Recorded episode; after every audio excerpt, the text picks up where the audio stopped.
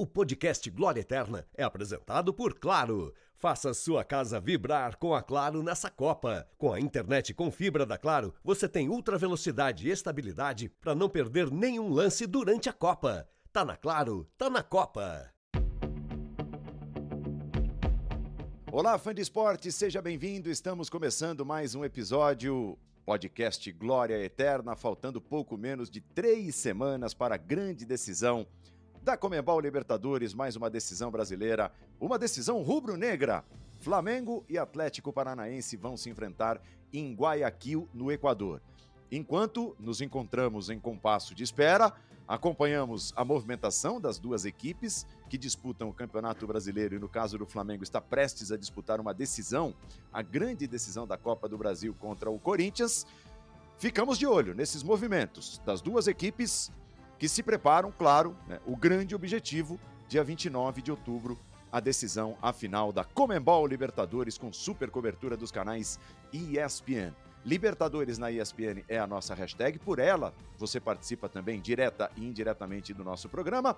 O podcast Glória Eterna vive mais um episódio nesta semana e com um convidado muito especial. Primeiro, comentarista da casa, Paulo Calçade. Seja bem-vindo. Tudo bem, Paulo? Olá, Paulo Andrade. Olá, fã de esportes. Eu não vou nem anunciar, obviamente. Não vou. não vai dar spoiler? surpresa, claro. Pô, daqui do 30 segundos o povo vai saber quem é. Mas eu vou deixar para o apresentador, né? A gente tá aqui para falar deste Atlético e Flamengo, Flamengo e Atlético final da Libertadores, mas tem muita coisa para acontecer antes da final. E a gente vai botar o nosso convidado na conversa. Quase eu entreguei.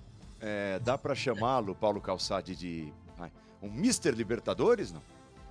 Ah, dá, cara, dá. E ele vem de uma época que ele, ele foi, assim, um dos precursores, sabe? De, de, de funções dentro de campo, é, de, de cumprimento de funções táticas também, de, é, de um entendimento sobre o jogo mais complexo do jogador sabe? Entendi assim, agora preciso estar naquele setor, agora vou fazer isso aqui e tal.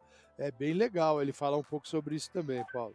Ah, estamos recebendo, temos o privilégio. Vamos conversar nesta semana com Tita, cinco participações em Libertadores, dois títulos pelo Flamengo, pelo Grêmio, camisas pesadas num tempo em que a Libertadores era ainda mais complicada pelas presenças estrangeiras, né? Hoje o futebol brasileiro de certa forma vem dominando o cenário sul-americano.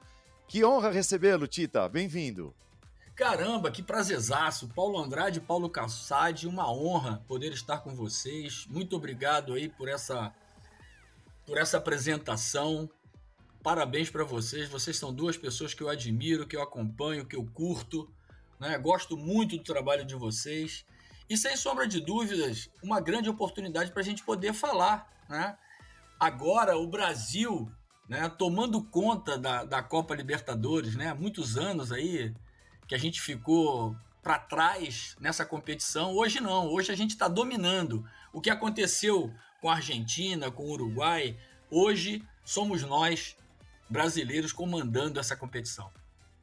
Libertadores na ESPN para você, fã de esportes, participar conosco. E eu deixo aqui o recado: a Copa está chegando aí. Quer curtir todos os lances da Copa como se estivesse na arquibancada?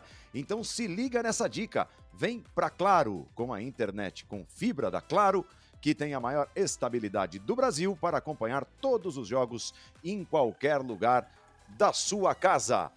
1981, o título do Tita com aquele timaço histórico do Flamengo. Você consegue fazer, Tita, algum tipo de ligação, uma ligação histórica, de, de, capacidade técnica do seu time lá atrás, da década de 80, com o Flamengo atual, com essa geração que começou a se tornar super vencedora, apesar de, de ter sofrido mudanças em 2019? Não, assim, eu não, eu não gosto muito dessa comparação, até porque era um futebol diferente nós corríamos 5 km por jogo, hoje os caras estão correndo 13 km, está bem mudado, né? Os, os, os, espaços diminuíram bastante, claro que a qualidade do campo melhorou, mas é uma geração diferente. Porque, por exemplo, quando a gente fala do Santos de Pelé, né? Depois disso, o Santos teve outras boas equipes, né? O Diego, com Robinho, o Ganso com o Neymar, mas nunca o Santos do Pelé. O Santos do Pelé não repetiu, né? E eu acho que o Flamengo do Zico dessa época de 81 não vai repetir. Tenho muito carinho pelo Flamengo de hoje, é um time vencedor, está num momento muito bom, né? Desde 2019 até agora está sempre aí na, na, na frente das competições, disputando as competições. Tem uma chance única aí agora de disputar a Copa do Brasil e a Copa Libertadores outra vez mas eu não, eu, eu, não, eu acho que não tem uma comparação daquele time de 81 com o time hoje de 2022. É difícil de fazer mesmo, né, Paulo? Ah, eu adorei a resposta do Tita, porque eu ele também. vai, ele vai no caminho daquilo que a gente costuma falar, né, pensar.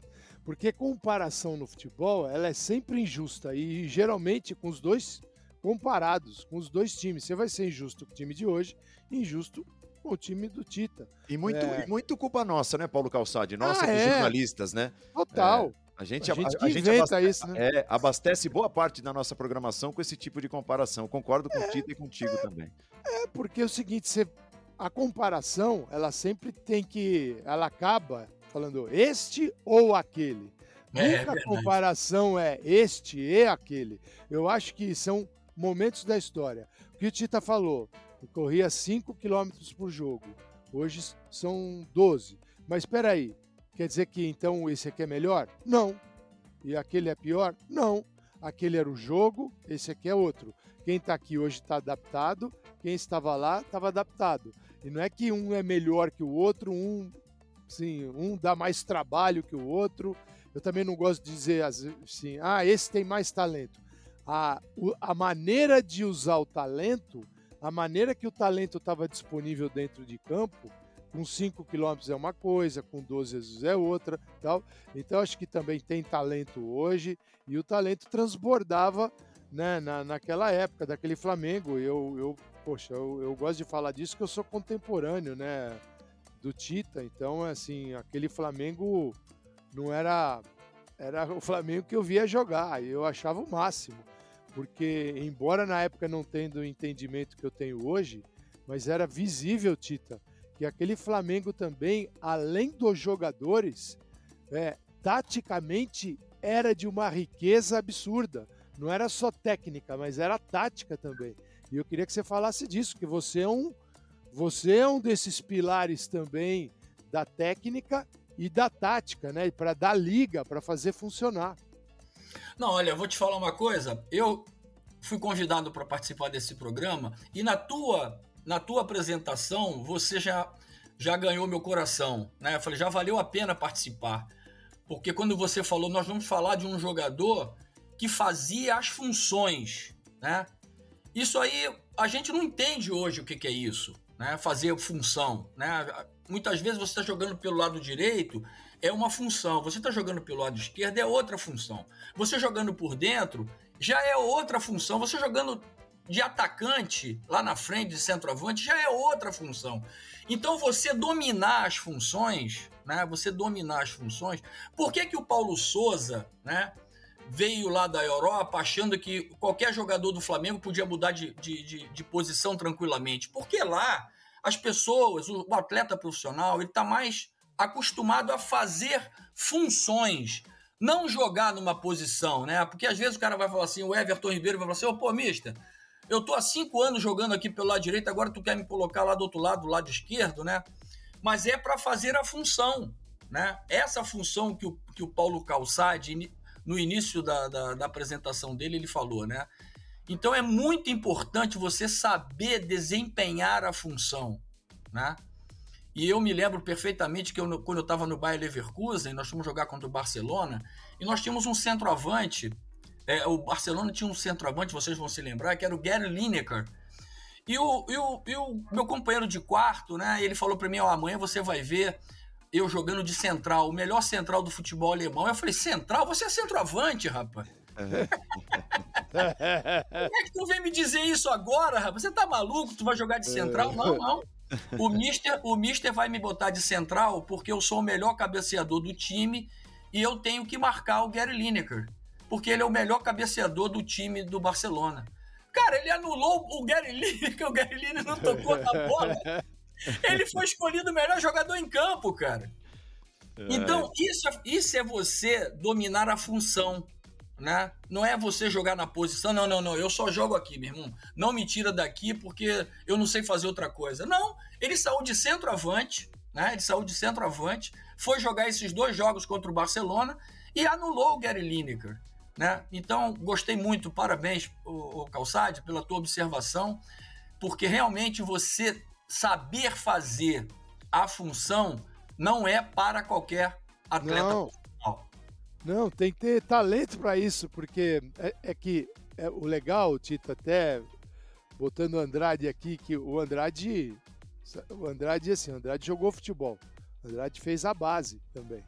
O Andrade teve lá foi. dentro de campo. Ainda bem que ele não foi adiante, viu, Tita? Porque ah, okay. a, a, gente ganhou aqui, né? A gente ganhou aqui, né? Imagina né? Ah, aí ia, ia, ter mais um cara ali pro pagode no futebol tal. A gente falou, não, vamos trazer ele pra narração. E é, o Tita é uma. Ainda mais na época que você jogou, o futebol não enxergava isso. Com direito. certeza. Ah, não esse enxergava. É um, esse é um ponto interessante, né, Paulo Calçade? Acho que dá para dizer que o Tita. É, pelo futebol disputado na época, é, pela função tática, digamos, ser muito menos valorizada do que hoje, é, ele já era um cara meio que à frente do tempo dele, né? E o Flamengo tinha dois caras que faziam isso. É. Porque tinha, tinha o Lico também, que era um jogador também que fazia função tal. Porque pô, você tinha o Nunes. Nunes, né? Porra, o Nunes é o cara da área para guardar ali e tal. E um baita jogador. E atrás deles, Adílio, né? Andrade, Adílio e Zico. Aquele meio de campo que ninguém esquece na vida, né? Todo mundo sabe. É, é e, e, Essa é então, ótima. É, eu acho assim que você tá, poxa, a gente tem que hoje pensar com que Andrade e Adil Zico representaram para o Flamengo, tá? É, e como os outros jogadores entenderam isso e facilitaram. Porque eu tenho, o, o Tito, eu costumo dizer que tem uma categoria de jogador que eu chamo de facilitadores. Com certeza. São, são os caras que facilitam o jogo do time. E você também fazia isso. Você. Não, e, até a vida, o, o Calçade, a, a, o facilitador até da vida do treinador. Exatamente. Por, que que, que acontecia com o Carpegiani? O Carpegiani, eu treinava a semana toda pela direita, e, por exemplo, o, o Júlio César Urigeller, alguém se machucava pelo lado esquerdo, na sexta-feira eu passava para a esquerda, entrava ponta direita e o jogo continuava normalmente, entendeu? É isso aí. Ou seja, eu não precisava treinar três meses numa outra posição para o Flamengo funcionar, entendeu? Eu gostei muito de uma, de uma declaração do Zico há bem pouco tempo, né? Porque ele fala que a, o nosso time tinha três jogadores que faziam essa diferença. Por quê? Porque eles jogavam em mais de uma posição, que era o Leandro, o Leandro que jogava de lateral, ele jogava de zagueiro e jogava de volante. Sim. E eu de um lado e o Lico do outro, que a gente jogava em todas as posições na frente.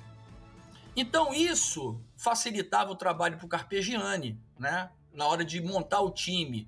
Ele não precisava é, é, é, substituir um jogador pelo outro. O jogador já estava ali dentro, era só ele mudar de posição, né? E chegava, chegava o, Le, o Leandro um pouquinho mais para o central da zaga ou para o meio campo o Lico também pela direita e pela esquerda como um meia, porque o Lico também, na verdade, a posição original dele era, era camisa 10, né? Porque ele jogava, jogou no Joinville a vida dele toda nessa posição.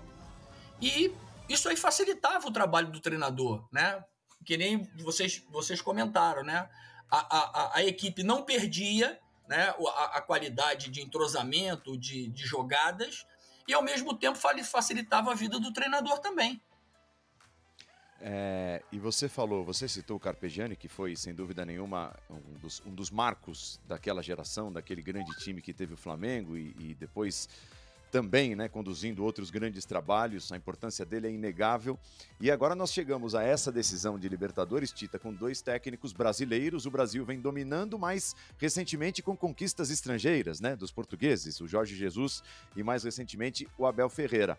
E é certo que nós teremos um técnico brasileiro campeão, de um lado o Felipão e do outro o Dorival Júnior.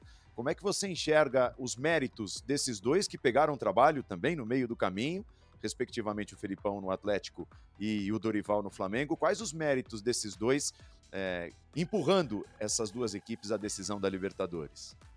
Bem, o Dorival eu gostei muito, né? Eu era uma, uma das pessoas que fazia muita, muita crítica ao trabalho do Paulo Souza, porque eu também já tive a oportunidade de treinar fora do Brasil. Eu, eu treinei equipes no México, eu treinei equipes no Japão. E a primeira coisa que um treinador, quando ele vem de fora, ele tem que entender qual é a cultura, qual é a cultura do futebol do qual ele é contratado. Então, o Paulo Souza, ele deveria saber o, como é que se joga no Brasil, né? Quais são as características. Então, ele viu perfeitamente que ele não podia pegar o Vitinho que joga pelo lado direito e botar ele na ponta esquerda. Ou, ou, ou da ponta esquerda botar ele na, na, na ponta direita sem treinar. Tem jogadores que precisam de uma adaptação. Não é da noite para o dia que você vai fazer a, a, a, o atleta entender isso, né? Então eu achei que o Paulo Souza não respeitou esse lado, né?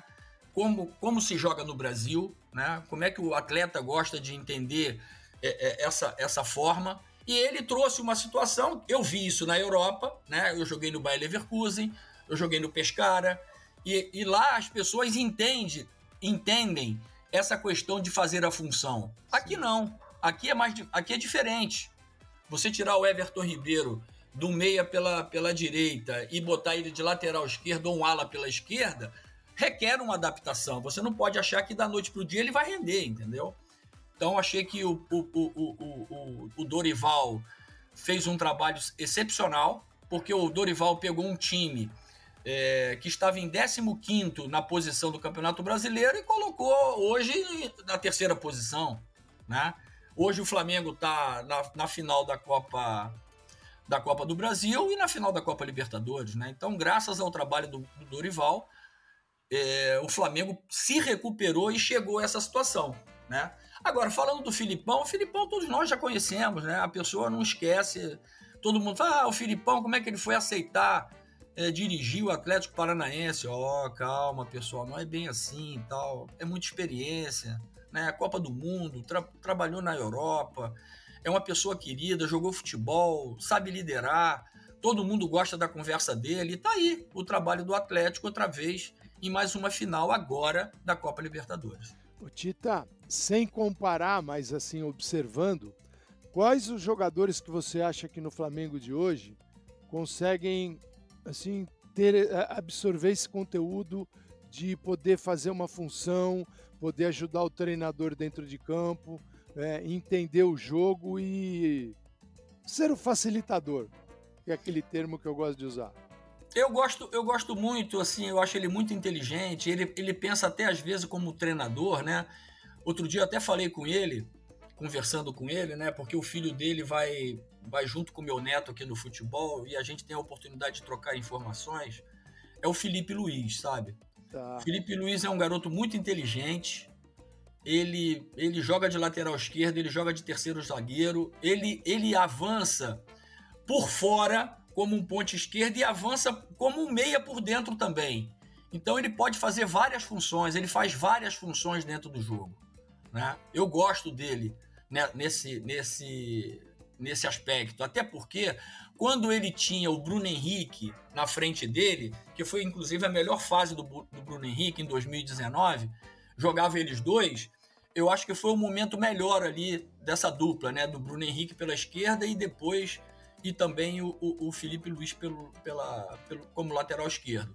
Só que ele agora ele já está com uma certa idade e às vezes ele quer falar como treinador. E eu falo para ele, não faça isso, porque amanhã o pessoal vai achar que tu já está já tá, é, é, é, é, já tá para parar. E você não tá. Você é um atleta é, com muita qualidade.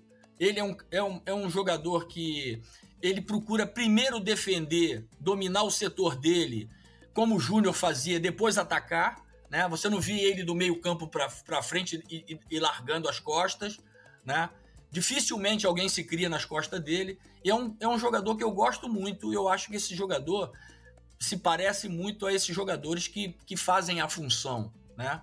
Eu gosto muito do Felipe Luiz nesse sentido. É, Muitos consideram o Flamengo favorito e tem, evidentemente, mais capacidade técnica que o Atlético Paranaense. Você já, já fez uma análise dos dois treinadores. É, o momento do Atlético Paranaense não é dos melhores, desde a classificação até a final da Libertadores, algumas indefinições, o time não vem bem no Campeonato Brasileiro, o Filipão segue fazendo algumas experiências e o Flamengo parece também ter vivido um momento melhor do que vive nesse momento, já dentro da era Dorival Júnior.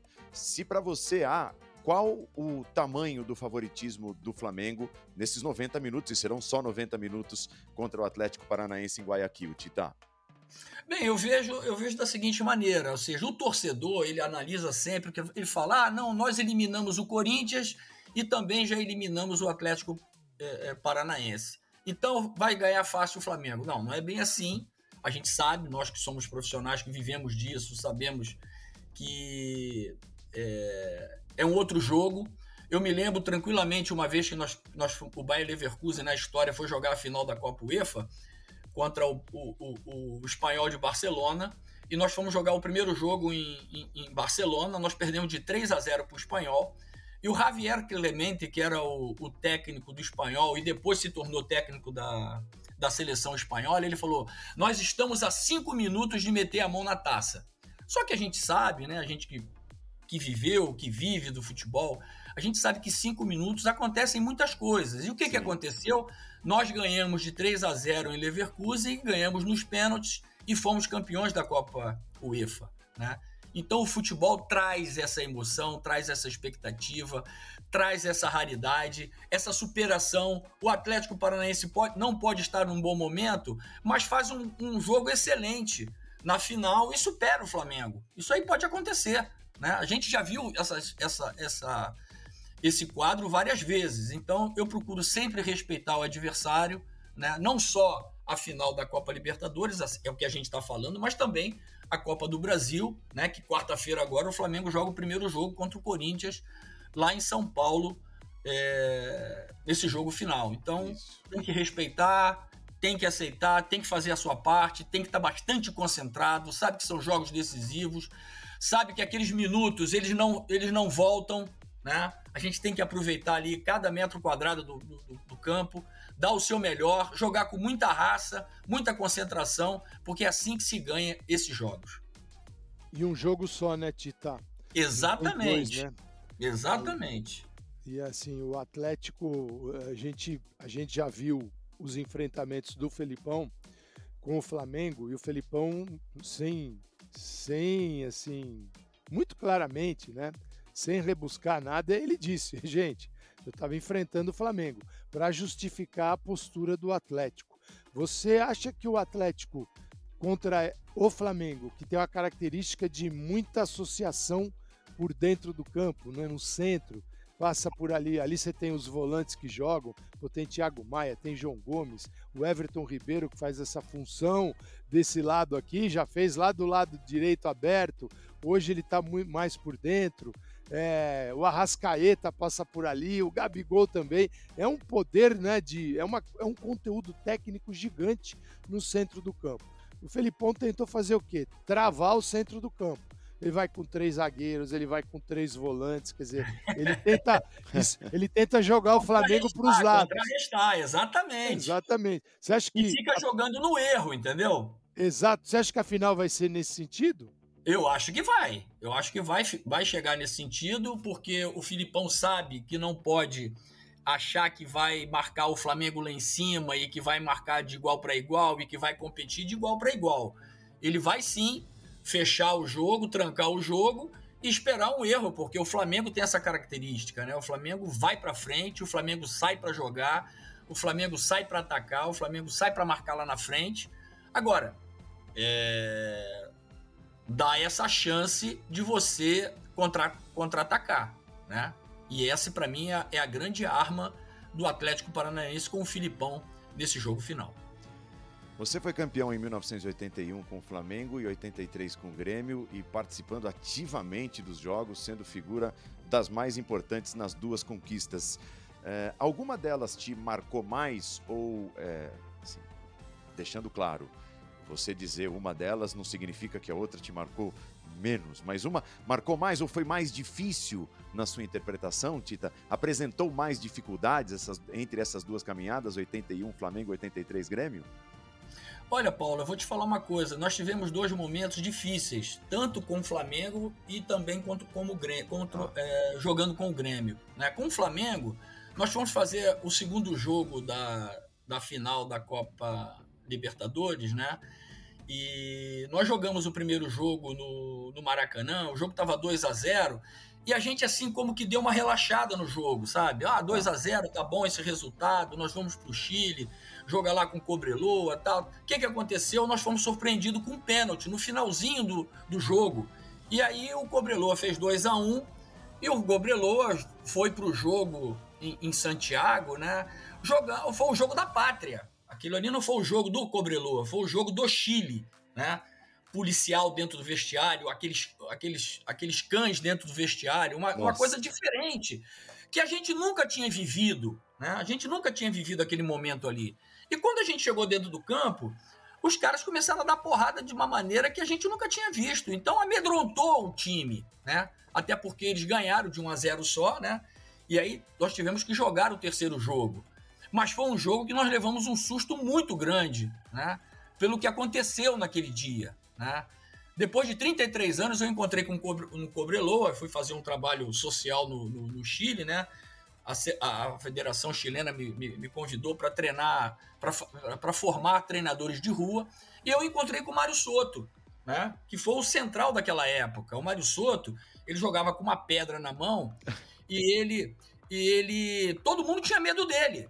Tanto que ele tirou o Adílio com o supercílio cortado, ele tirou o Lico com o supercílio cortado. Nossa. E eu tive essa curiosidade de reencontrá-lo, né? 33 anos depois.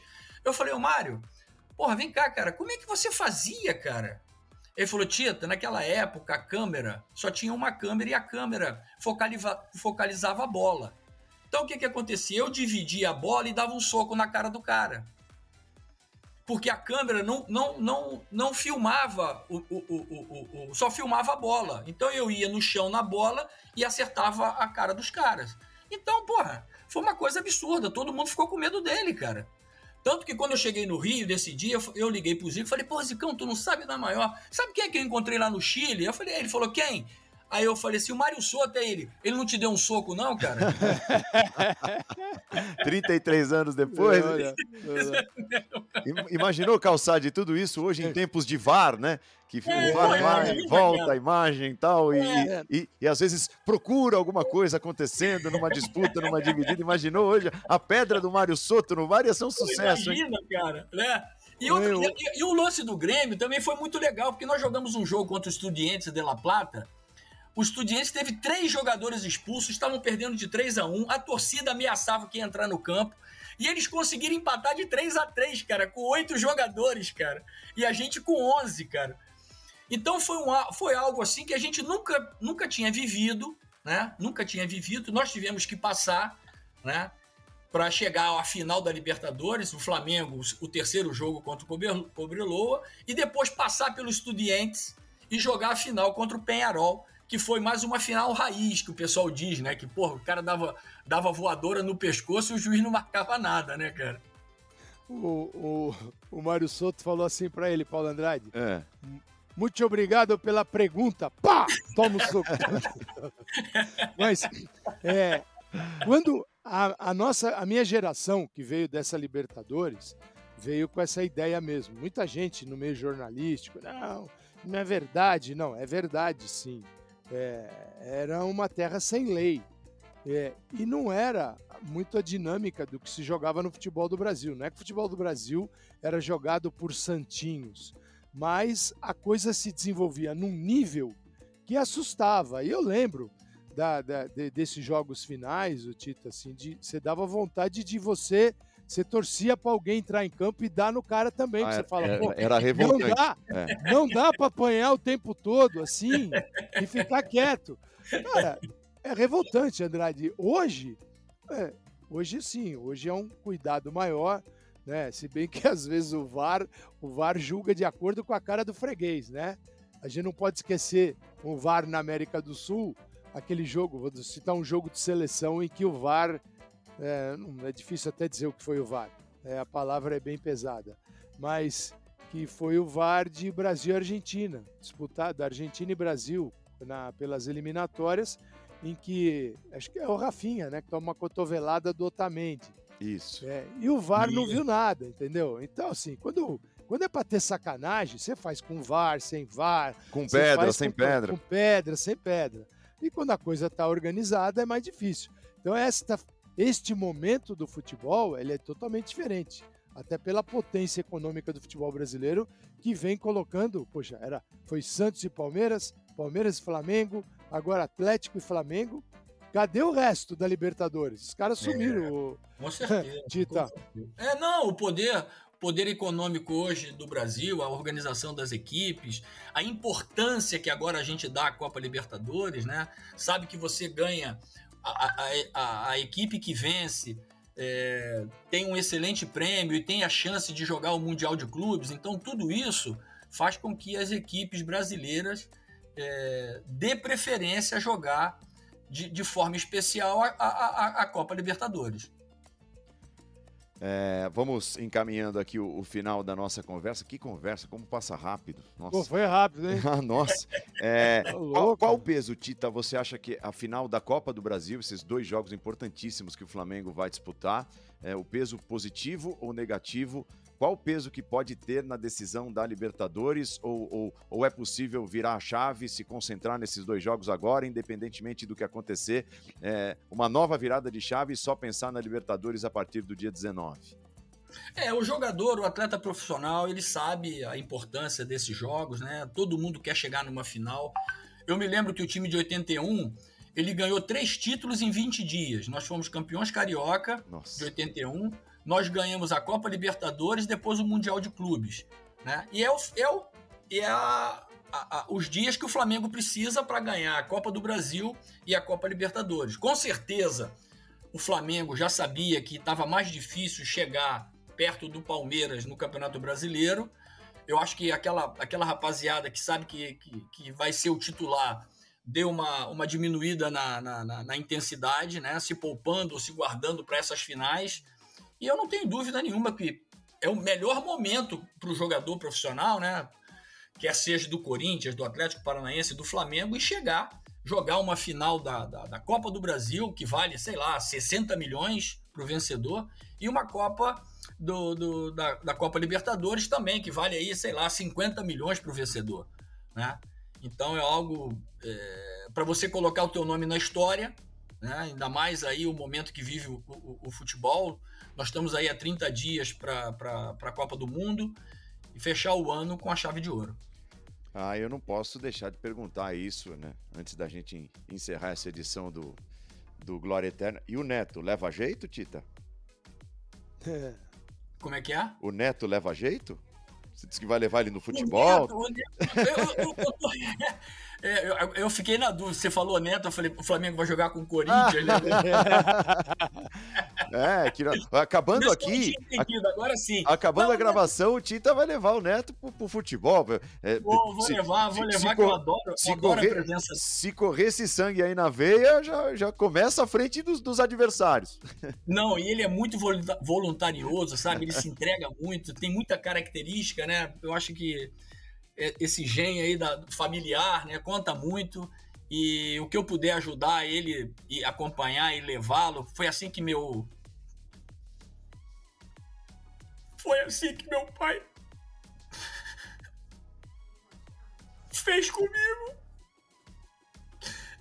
E agora eu, preciso, eu prefiro fazer junto com meu neto, dar essa oportunidade para ele e agradecer ao meu pai pelo empenho que ele teve naquele momento difícil que é aquela a base do time, né? Jogar no dente de leite na escolinha. E meu pai estava sempre presente, sempre me levando, sempre me apoiando. E agora o que eu posso fazer, eu faço pelo meu neto. Oh, que coisa mais linda. Desculpa, rapaziada. Que é Imagina, isso. que, é que, é isso, que coisa mais linda. Nossa, que emoção genuína.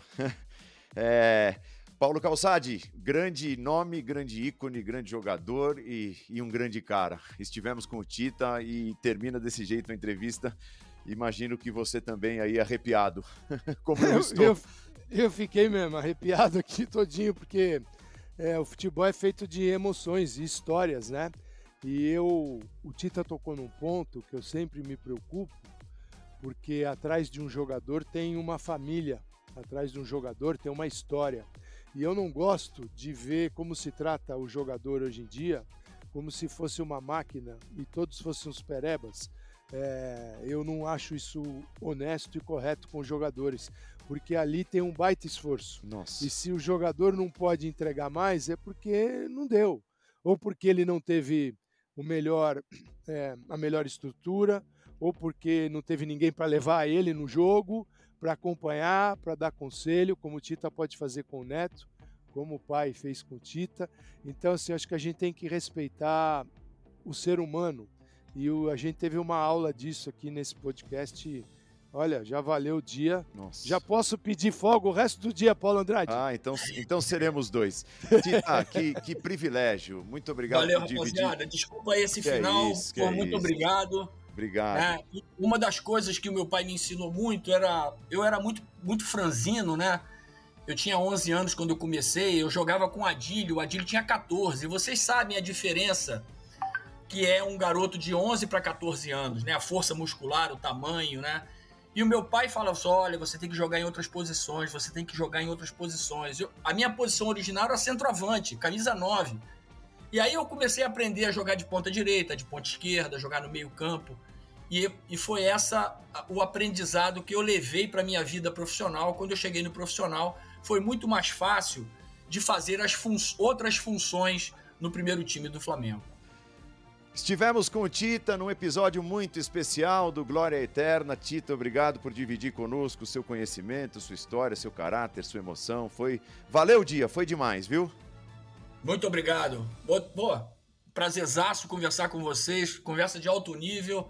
Esses, essa final aí da Copa Libertadores entre Flamengo e Atlético Paranaense. Muito obrigado por esta oportunidade. Obrigado pelo convite. Vocês estiveram com Paulo Calçade e Paulo Andrade, principalmente com o Tita.